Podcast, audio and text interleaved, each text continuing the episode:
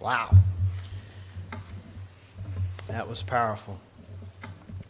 Thank you, Jaden, for your ministry and for using God's gift of words and language, language to speak solid truth into uh, a form of gratitude in our hearts for the death on the cross that gave us forgiveness of sins. Appreciate that. Thanks for your passion. And I would thank you for your obedience. Could I, I would imagine that the thought came to you, maybe I should do this for offering, and uh, the prompting of the Spirit. You may have fought it. I don't know. I know I do when those promptings come, but you obeyed whether you fought it or not, and I appreciate that. It was powerful ministry.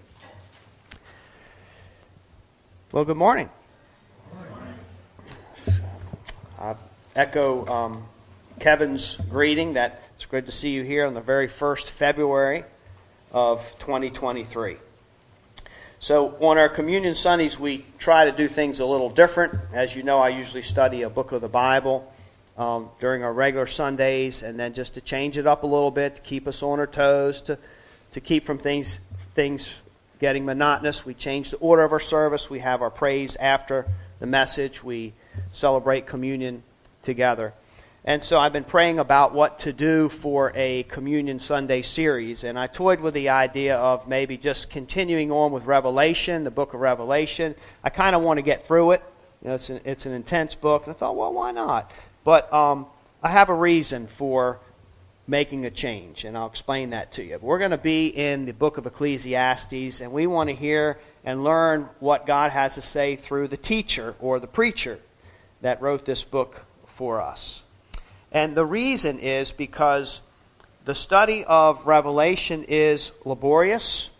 You almost have to learn uh, apocalyptic literature to really understand. It's hard enough sometimes to understand what things of the Lord, but this just gets more complicated with symbols. Uh, it's very intense. It, it, it relentlessly draws us into the battle. It's a constant reminder of, of the fierce war that rages in the heavenlies and that here we are at peace and we're having this service, the Sunday service, and and and, um, and yet in the heavenly realm, there's so much activity going on right now. There's such a battle, intense battle between good and evil. God is bringing all of His purposes uh, to the surface, and everything is being just kind of pulled along by the sovereignty of God to be consummated in a great victory of Christ. And so Revelation kind of brings us up there, and it's all from heaven's perspective. And so I wanted to um, preach a series on something that's a little more down to earth because it, it just keeps us up there, and it's so intense. I, so I thought, what, what, what can we do or learn about this more down to earth so we don't have to stay in that elevated uh, mindset all of the time? I wanted to do something that just kind of reminds us of the the importance of the decisions that we make every day in life. Uh, the thought processes, what goes into our minds when we have to make decisions. Whether it's a career decision or a f- decision about faith or obedience and things like that. And so I've landed on the book of Ecclesiastes. And I, I landed on this book because I was looking for some material, reading through scriptures, and I read the very final verses of the book of Ecclesiastes I'll share with you. There's 12 chapters in the book. The last two books is the conclusion and um, the last two verses, and he says, The end of the matter. All has been heard. Fear God and keep his commandments. For this is the whole duty of man. For God will bring every deed into judgment with every secret thing, whether good or evil. So it's interesting we have the end of the matter from the perspective, heaven's perspective of Revelation. It's the end of the matter. This is what's going to happen. And we will all face the throne. We'll all face judgment. Uh, and, and yet, this is the end, end of the matter from a more earthly perspective. Uh, the teacher, the preacher of Ecclesiastes, wrestles with things more on an earthly plane, not so much the spiritual plane. Uh, he reminds us, and he, he's going to teach us how important our thinking is, how important our decisions are, and even what happens when we go off the trail. And he goes off the trail with his thinking, he goes off the trail with his pursuits. when he tries to make sense of life. So it warns us about all that all the things are headed to God's courtroom, just like we are warned in Revelation, and particularly chapters 4 and 5. There's no escaping that. Life does matter. There is accountability. And so his conclusion in this book that we will go through is that the bottom line is if you were ever wondering what we should do with our lives, and, and in essence, he's tried everything else, what we should do with our lives is fear God. It's the end of the matter. Fear God and keep his commandments. In a sense, I've solved the problem for you because I have tried everything else. That's the absolute most important thing that any human can, being can do with their lives. It's why God gave us the gift of life. It's for us to live it in fellowship with Him, to live all the gifts, to behold all the beauty, to enjoy life, each other, all of creation, and our Creator. That's why we were created. And the absolute worst thing we can do is live a life that does not do that. To live a life that does not honor God or fear God as the one and only true God, or to live a life that does not walk in accordance with His commandments. So Ecclesiastes is written with the end in mind. It kind of fleshes out the middle. So if Revelation is what happens up here, then I see Ecclesiastes as fleshing out the middle. And the preacher or the teacher, or whatever your version calls him, is going to share how that works, and he's going to use personal testimony. In essence, he's going to tell us that I've tried a lot of things. I've pursued a lot of things in life. I, I really wanted to understand the meaning. And so that's why I've entitled this series Middle Earth. Now, I don't want the Lord of the Rings fans to get too excited because I've redefined it. Um, it's not the Middle Earth of Lord of the Rings. And don't get mad at me. Just hear me out for a second. It will make sense. So it's not the, it's not the, the extra continent or the other continent on the earth. But think about the term Middle Earth. It's, it's the dealings here.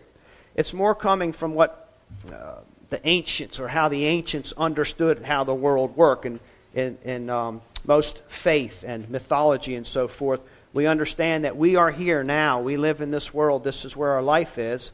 But there was the belief and there's something that exists under us in another realm, and there's something that exists over us. So uh, the thinking basically is underneath of us is Hades or the pit, and different religions and faiths have different words uh, for this. But you die. It's the place you go where you die. And that's always described as underneath the earth. And then usually you have the heavens, the place where you go and perhaps live forever, the place where maybe that's um, where we find eternal peace. And that's always described as something above us. And we find that not just from ancient thinking, but we find that in Scripture. Scripture teaches us and describes often death or darkness as being uh, below. You don't want to go to that place. You want to go up where there's light and where there's peace. So our basic existence takes place, at least for here and now, on this earth. This is where we do life. This is where we hammer things out. It's where we hammer our decision out of where we're going to spend eternity or whether we even believe in such a thing as a God or eternity. Now, Scripture will tell us that there is a place that every soul will rest or will go after this life. So it's in that sense that I am describing this as Middle Earth. It's kind of sandwiched between heaven, hell, or, or what's up above, the light above, and the darkness below, however we want to look at that or describe that. It's Middle Earth, it's where we do life. So Ecclesiastes teaches us about Middle Earth, if you will. And it does so in a very unique way because what it does is approach life as if there were no God. It's what, what do you do and how do you find purpose and meaning as if, if there is no God or as if God didn't exist. And the um, author will use the word everything under the sun. And that's a very important phrase to understand because he's looking at life, he's pursuing life, he's trying to figure things out as if this is all we have. It's just what's under the sun. It's, there's nothing above the sun. There's nothing over the sun. There's nothing that uh, we're accountable to. There's no place we're going after. We're not going there um, after we die. It's more we hammer things out here and we go below. So he's reasoning life. What if there is no above? What if there is no heaven? What, is there, what if there is no God? And he's trying to work this thing out, this life out, because if there is nothing up there that uh, approves of us or disapproves of us, nothing that we will face, then how do we find meaning amongst ourselves? Why are we even here, and what is the purpose for all this? If, and if there is no higher purpose, his conclusion will be that, frankly, it's just all meaningless. You can't find meaning if there is nothing else outside of us that exists, if there's nothing that's greater than we are. It's, it's all vanity, vanity, vanity, meaningless, meaningless, meaningless. Now, some of you, and hopefully most of you, will actually have a hard time with this book because he takes that approach as if there were not, as if there is no God. And Sunday after Sunday, you come here and learn, you're pounded with, there is a God, and he is important, and we are to do everything under his sight. We are to live our lives. We are to think our thoughts. We are to pursue our paths all according to what He says is good and right because we love Him and we want to bring Him honor and glory. So you might struggle with this, this teacher approaching life as if, what's it matter? What's it matter if I'm kind to my neighbor or not? What's it matter if I go to church? What's it matter if I buy into this thing that that people of faith buy into and try to manufacture meaning and purpose. He's going to drag us into his arguments. And so I want you to try not to put up your red flags immediately. And we're going to read this, this chapter 1 in just a minute, and you're going to be like, uh, he's got it wrong. He knows he has it wrong. He's taking this approach. Every once in a while in this book, he does talk about God, and so you'll see where he's coming from. But he doesn't always give us that uh, answer or that intention. So we'll get a little bit more out of it, I think, if we just join him in his thinking. Join, in, in, join him in his pursuit of trying to find meaning as if there's nothing else above us. So let's look at the first chapter here and dip our toe in this book. The words of the preacher the son of David, king in Jerusalem. Vanity of vanities, says the preacher. Vanity of vanities, all is vanity. What does man gain by all the toil at which he toils under the sun? A generation goes and a generation comes, but the earth remains forever. The sun rises and the sun goes down and hastens to the place where it rises. The wind blows to the south and goes around to the north. Around and around goes the wind, and on its circuits the wind returns. All streams run to the sea, but the sea is not full. To the place where the streams flow, there they flow again. All things are full of weariness. A man cannot utter it. The eye is not satisfied with seeing, nor the ear filled with hearing. What has been is what will be, and what has been done is what will be done and there's nothing new under the sun. Is there a thing of which it is said, See, this is new? It has already it has been already in the ages before us. There's no remembrance of former things, nor will there be any remembrance of later things yet to be among those who come after. I, the preacher, have been king over Israel and Jerusalem, and I applied my heart to seek and to search out by wisdom all that is done under heaven. It is an unhappy business that God has given to the children of man to be busy with. I have seen everything that is done under the sun, and behold, all is vanity, and a striving after wind. What is crooked cannot be straight, and what is lacking cannot be counted. I said in my heart, I have acquired great wisdom, surpassing all who were over Jerusalem before me. And my heart has had great experience of wisdom and knowledge. And I applied my heart to know wisdom and to know madness and folly. I perceive that. This also is but a striving after wind. For in much wisdom is much vexation, and he who increases knowledge increases sorrow. And that's pretty much the tone of the book, all 12 chapters.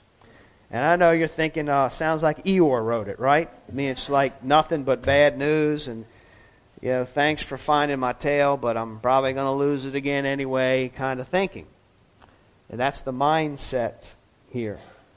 However, uh, there was one famous, another famous author that had a different perspective, and that's Herman Melville, the author of the, the classic book Moby Dick. I don't know if you watched that movie or read that book. I, have watched it as a kid. So he says, um, he calls Ecclesiastes the truest of all books. And here's why. That mortal man who has more of joy than sorrow in him, that mortal man cannot be true. Not true or undeveloped. With books the same. The truest of all men was the man of sorrows. And the truest of all books is Solomon's. And Ecclesiastes is the fine hammered steel of woe. All is vanity. All. This wilful world hath not gold, have, has not got hold of unchristian Solomon's wisdom yet. So he recognizes Solomon's looking at the world through an unchristian way. But in essence, what, what he's saying is that you can't trust a man who has not experienced the hardness of life, who has not experienced any pain or any disappointment or, or the reality of the side of this world that hurts and frustrates us. But a man of sorrows, someone who has bled, someone who has suffered, they know, they get it. They have a better view of the totality of life, and so therefore what they say will ring even truer. He knows. So he looks at this book as yes, Solomon gets it. Because of the pain that he suffered, because of the paths that he's taken that led him just deeper into vexation. It makes him more trustworthy. Well, Revelation is an apocalyptic book in the Bible. Ecclesiastes is one of the wisdom books that God has given us. He's given us five wisdom books to enjoy. Uh, we know Job, Psalms, Proverbs, Ecclesiastes, and Song of Solomon. And they're not they're written from more of a, a, historical narrative perspective. So they're, they're kind of like the author is explaining life's experiences. And that's why we can often relate to the, the wisdom books so well. Though you look at Proverbs, Proverbs is kind of like a field manual to life. Uh, it tells us that there's a God and He has designed things very specifically. And when you understand His design, why you're here, why trees are here, why creation is here, why the family unit and how government works, when you understand that and you walk in it according to how it works, then life will go better for you. You're not going kicking against the goads, so to speak. So it tells us how to find wisdom and how to live basically uh, as successfully as possible because you know how life is supposed to work and you fall in line with that. Psalms, you know, we've gone through not every psalm, but many psalms. That's God's songbook.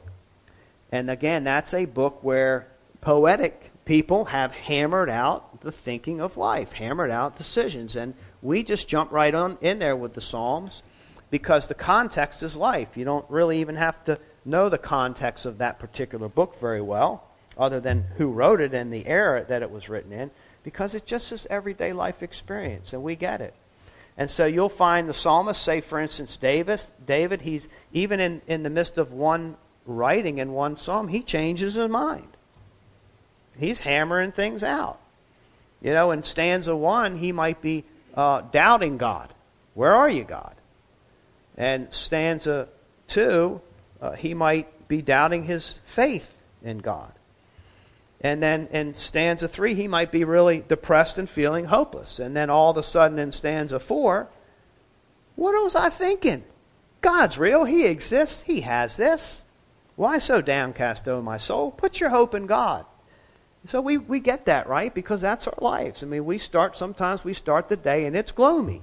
And we have to give ourselves pep talks of truth and bring Scripture into our heads. So these books of wisdom uh, benefit us, and they're really the most popular books in Scripture for the most part. We have the Song of Solomon. Uh, it's a celebration of love and not just spiritual love. It's very it's a celebration of graphic physical love. And I'll just leave it at that. And then we have the book of Job, another book of wisdom literature. And Job tells the story of a man of God named, believe it or not, Job.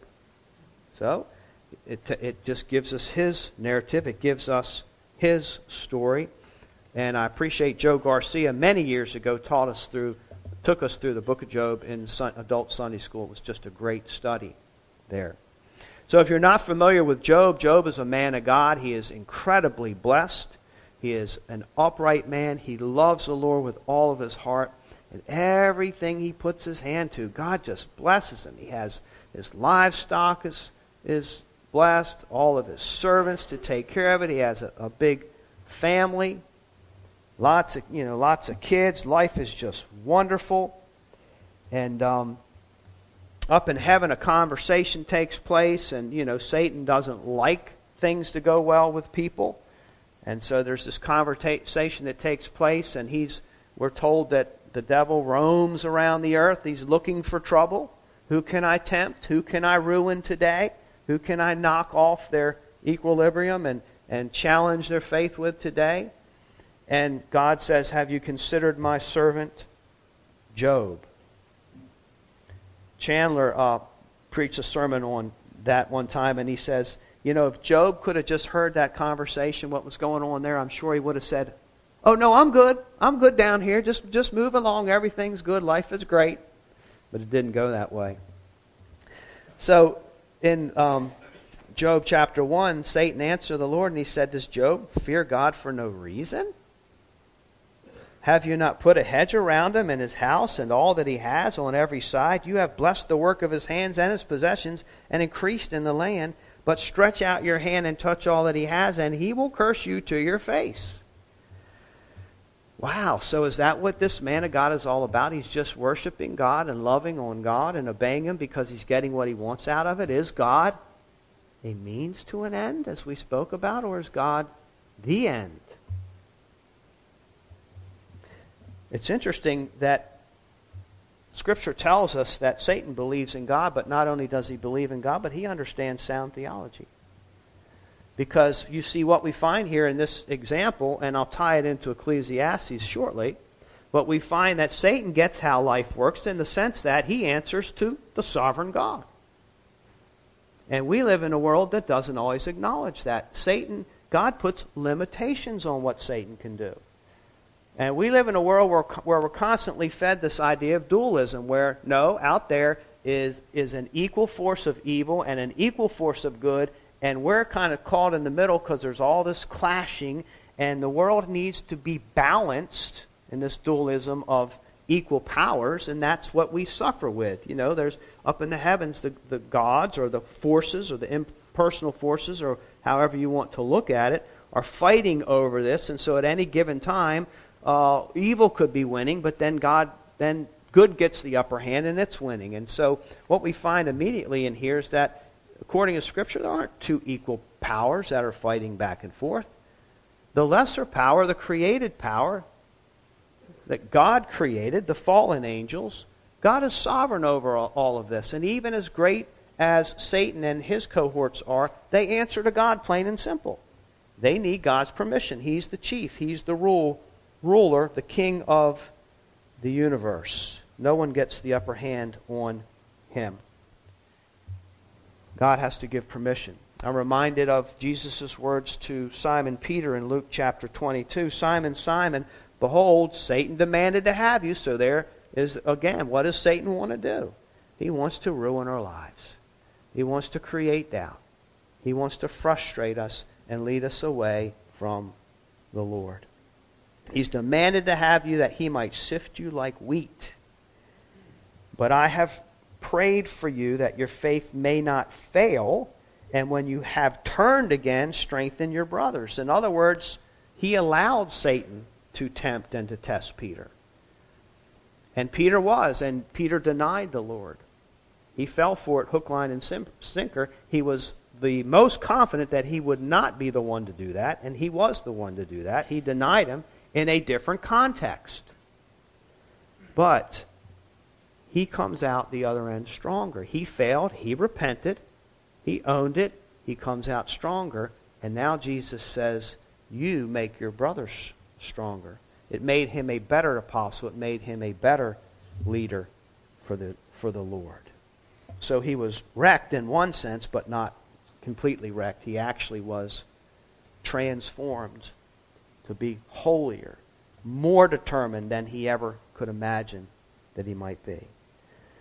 We always want to remember that even when life seems to go from bad to worse, and even when we fail, that and, and we feel under the gun or we feel under attack, that Satan answers to God. It's not all lost, it's not hopeless when you have evil answering to good.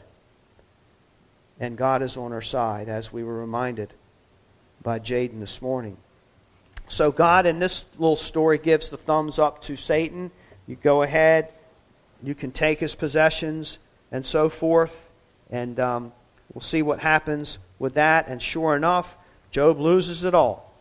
He loses his um, livestock, he loses his servants, he loses his family, he loses his barn. Through different, the enemies come and take things, and then natural disasters take all of this. And so, what is, now that Satan has had his way with him, what is his response? Very famous words.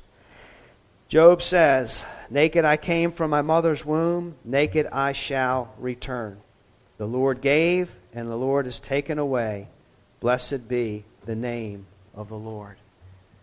Would that be your response if you lost everything? Well, yep, it's all gone. Praise God. I mean, what does that speak about his character and his understanding of faith? It turns out that God was not a means to those things but that he realizes I'm here to worship God. I'm here to love him, and I can do that with a lot of things, and I can do that with nothing. I have not lost my God. What a mindset. Do we hold the world loosely and God tightly, or the world tightly and God loosely?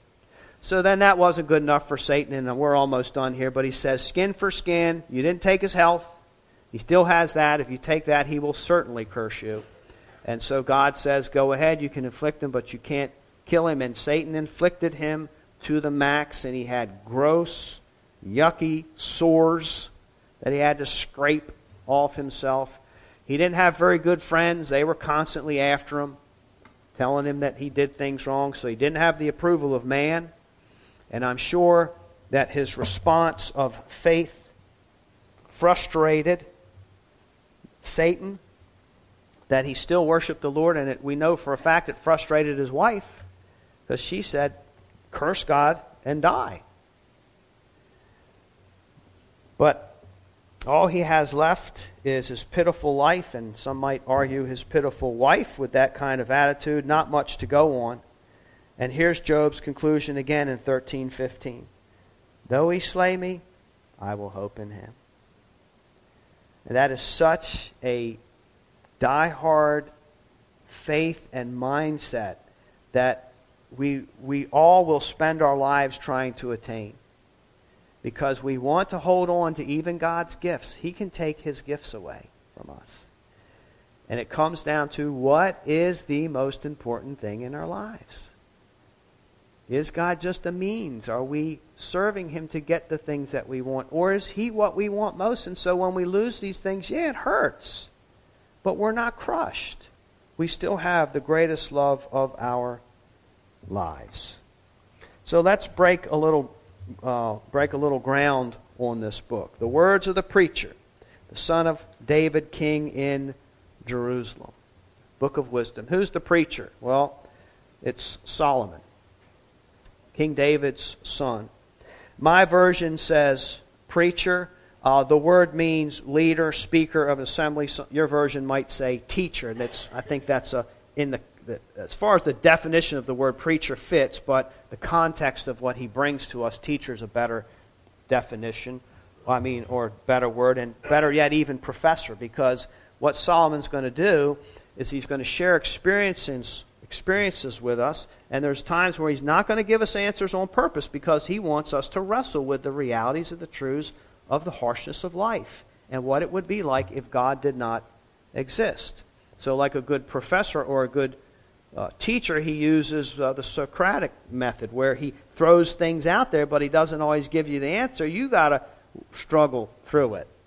I remember going to Bible college and I was so excited because I just wanted to be told I was just saw myself as a faithful, loyal servant of the Lord. Just tell me what to believe and I'll believe it.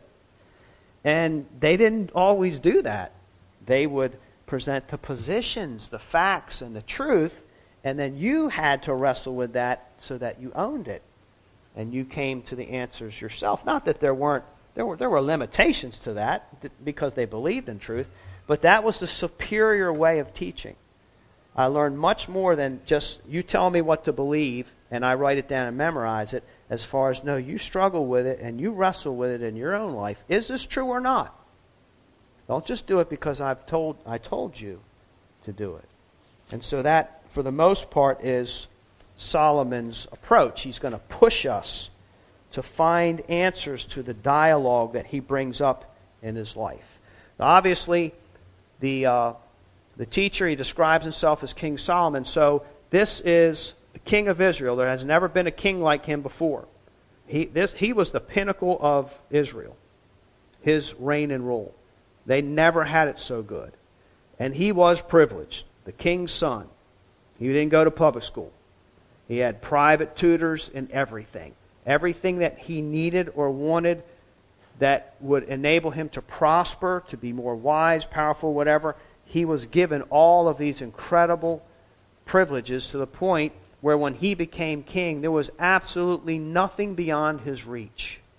I mean, he had ships, he had ships coming into his harbor filled with gold from other countries. There was just nothing that he could not do. Nothing beyond his grasp. His was his experience was on a level of wealth and power and wisdom that we will never get or understand. Just it's not going to happen.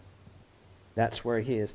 And this is who is teaching us a man for whom there's nothing out of his reach, nothing out of his grasp. Anything he craves or wants or desires, good or bad, he can absolutely get it. And he's going to tell us that he has experienced everything that Middle Earth has to offer. Everything under the sun that there is out there, all the pursuits that man tells us to go after, to feel meaning, to feel purpose, to feel accomplished, he's going to tell us, I have done all of that. I did it. I did it well. I did it to the max. I did it uh, in wisdom. I sought wisdom. I sought folly. I was a fool just to see if, okay, maybe that will get me what I want. He exhausts earth's resources and pleasures as much as they possibly can be exhausted. And he fills us, he, he throws out all these questions. What does that get you? Okay, you did that. What does that get you? What does that get you? And what did that get you? Did that answer the big questions that you have in life? Did that fill your heart and soul? Tell us. Is there meaning? does it even really matter the decisions you make or the choices you make? Because I've gone on both sides of the road. I've pursued left and right, and they both took me to the same place, and I still have the same answers. And I'm still sick to my stomach that I can't grasp the meaning and find the answer that I want under the sun. So he'll force us to reckon with these questions that many philosophers have asked over the ages, and they are questions maybe that we have answered before, but we'll go through them again. These are questions that we need to answer the deep questions of life. Does it really matter and why? Why do I do what I do? And it will be a good reminder, since you most of you already know questions, I think, are confident in that.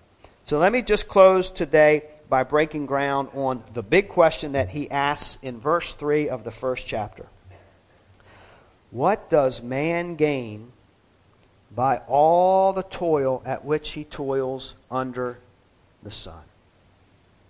Now, by the end of the chapter in 18, he says, For in much wisdom is much vexation, and he who increases knowledge increases sorrow. So, in other words, the more I think I need to know more to get the answer, and the more I know, the more miserable I am. And the more, I think I need more experiences to get a better grasp or to take myself where I need to be. Just one more experience might do it. And the more experiences I have, the emptier, emptier I are. The, I are. The emptier I am, and I is. And and life just is and are meaningless, and it is all vanity. So he comes to these conclusions no matter what direction he takes. Now, he is an accomplished, very, very accomplished person. If accomplishment could have taken him to the place of satisfying his intellect and his soul or his spirit, then certainly he would be satisfied because he's accomplished all the things that are supposed to make life worth living, right? In this world, we're told there's certain, oh man, you got to do this, or you got to have this, or you got to be that. That's what life is really all about. He's very aggressive in pursuing these things. He's very disciplined when he needs to be. He denies himself when he needs to deny, deny himself. And he gorges himself when he thinks that that's what I need to do. And he's constantly seeking at what we might say the, the pot of gold at the end of the rainbow. Oh, it's, it's behind this rainbow, or it's the end of this rainbow, or this rainbow. And the world's throwing all of these answers at him, and he's going hard to get them to be happy and fulfilled. And it's very obvious by his Eeyorish words that that is not happening. It is not taking his soul and his being to where he wants to go. As a matter of fact, just the opposite. A lot of times we think if I had a little more money, I would be happier.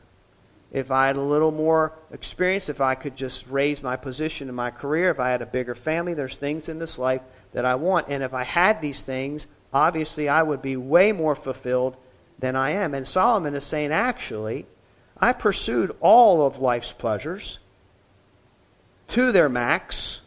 How many wives and concubines did he have? I mean, he, he just took everything to its max, and he's saying, um, that doesn't work either.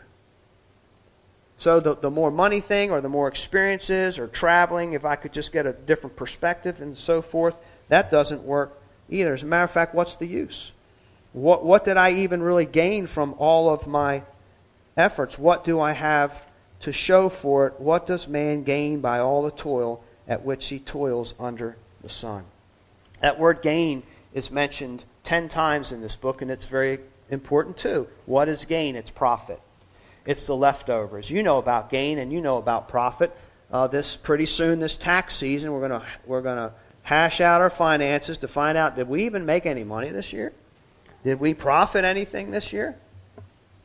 And that's what you do. You look at all your expenses, look at all the time you put into things, all the, the repairs you had to make, and the sweat, the blood, and the tears, and then you deduct that and you see did I actually make anything? Okay, just because I drive a company car or fly all over the world for my company doesn't mean I'm actually making money. Or just because I own my own business and, and have these tools or, or so forth and these skills doesn't mean I'm actually making money. We could be expending ourselves year after year and not making any money and not profiting at all. So, what does it profit? Are the pursuits of your life are your dreams and chasing after them, are they profiting you? Are they bringing you where you really want to go? What effect are they having on your soul and your intellect? Are they indeed making you happier? Or are they just tricking you into thinking, well, a bigger check balance should be making me happier, so I guess I am happier? You know, what is really hitting the spot here? What's the meaning? What's the purpose? Is it worth it or not?